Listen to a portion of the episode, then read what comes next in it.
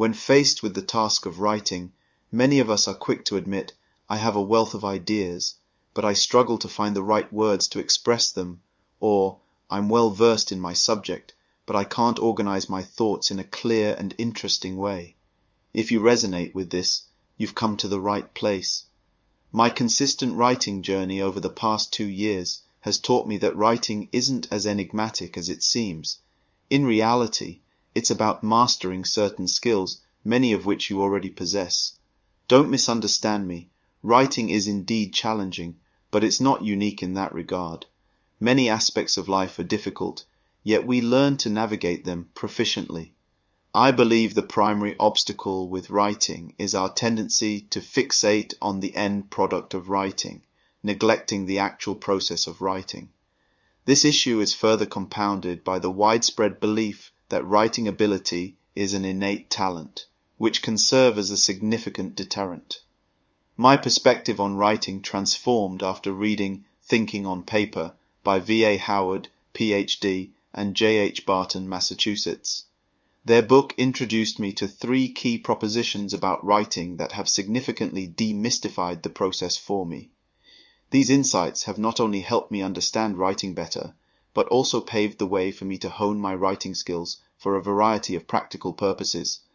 Three propositions about writing.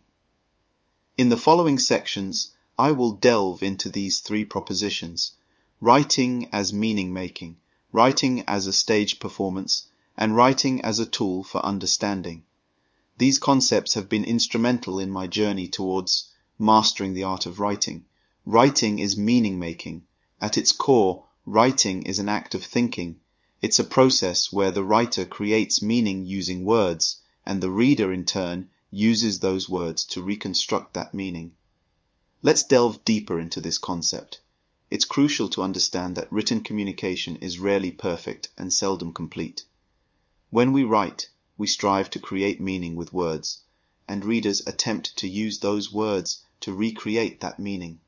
However, words, even among speakers of the same language, don't always convey the full meaning. Our understanding is limited by our grasp of language, which is influenced by many factors, including context. For instance, the phrase stand up might seem straightforward, but its meaning can shift dramatically depending on the context. It could mean physically rising to your feet, or metaphorically standing up against oppression. If the context isn't adequately conveyed in the writing, the intended meaning may not be fully transmitted. There's no guarantee that you'll be able to fully articulate your meaning or that your reader will fully comprehend it. The potential for success or failure exists on both ends. This realization leads us to an important conclusion. The primary goal of writing is not communication, but meaning making. We use words to translate our innate understanding into tangible meaning on a page. This perspective is liberating for two main reasons. First, it means that everyone can, and indeed should, write freely and often, without the pressure of intending to share our work with others. The act of writing serves to articulate our thoughts, giving them structure and clarity. Second, it relieves us of the pressure to produce perfect or complete writing. Our writing is merely a snapshot of our current understanding, representing our best attempt at creating meaning from that understanding. Initially, the goal isn't to communicate our ideas as clearly as possible, but to transfer our thoughts from our minds to the page. This understanding underscores the importance of writing as a tool for personal growth and learning. Whether or not you intend to publish your work, writing can help you clarify your thoughts, structure your ideas, and learn to articulate them clearly and concisely for maximum impact. It's a process of self-discovery and self-improvement, a journey that evolves with each word you put down on paper. Writing is a staged performance. Consider this scenario. If you were asked to chat with a friend at home about a topic that interests you for five minutes every week, you'd likely accomplish this with ease.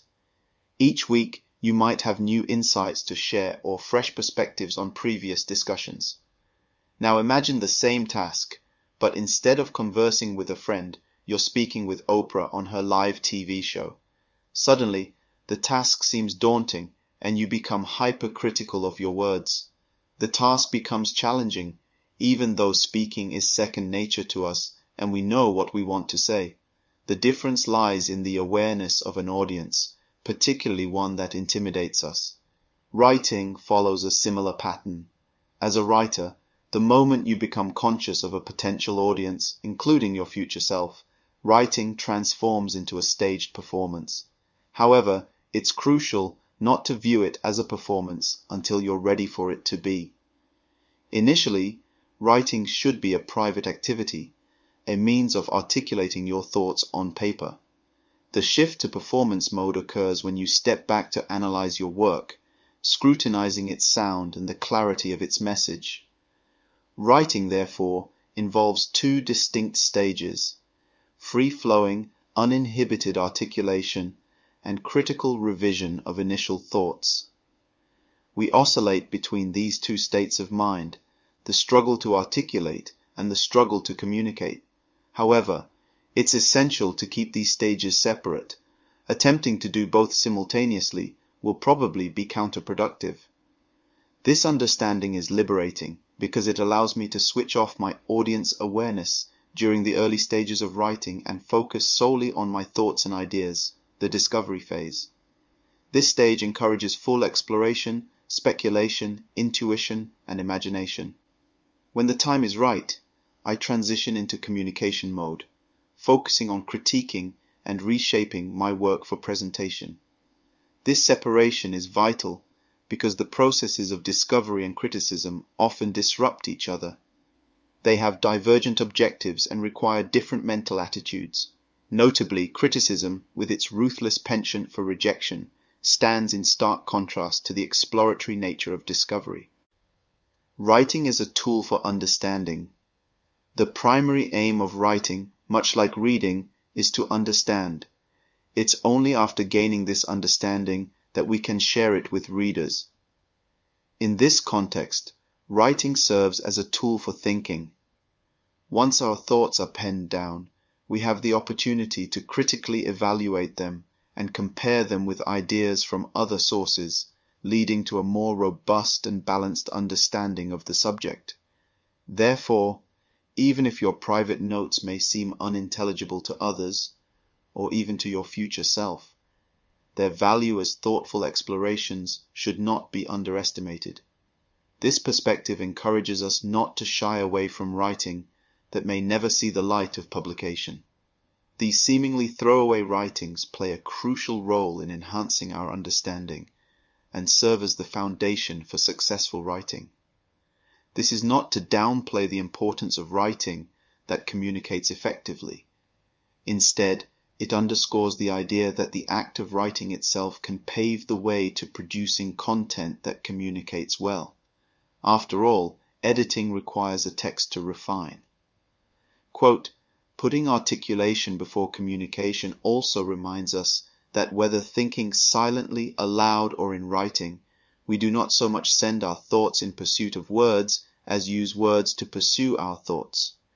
Later, by revising the words that first snared our thoughts, we may succeed in capturing the understanding of others. V. A. Howard, Ph.D., and J. H. Barton, Massachusetts, Thinking on Paper. Refine, express, and actually generate ideas by understanding the processes of the mind. Writing is thinking. As I continue to develop in my writing journey, I've come to appreciate the profound interconnectedness of writing and cognitive processes. Writing, in essence, is an externalized form of thinking. It's a tool that allows us to articulate our thoughts, provide them with structure, and clarify them, regardless of whether we intend to share them publicly or not. Once our thoughts are penned down, we can easily compare them with ideas from other sources, bypassing the limitations of our memory. This process fosters a deeper and more robust understanding of the subject at hand. It's only after this stage that we should consider writing as a performance, critiquing our work with the intention of presenting it to an audience. The ability to articulate thoughts clearly and effectively is a potent tool, As Jordan Peterson says, if you can think and speak and write, you are absolutely deadly.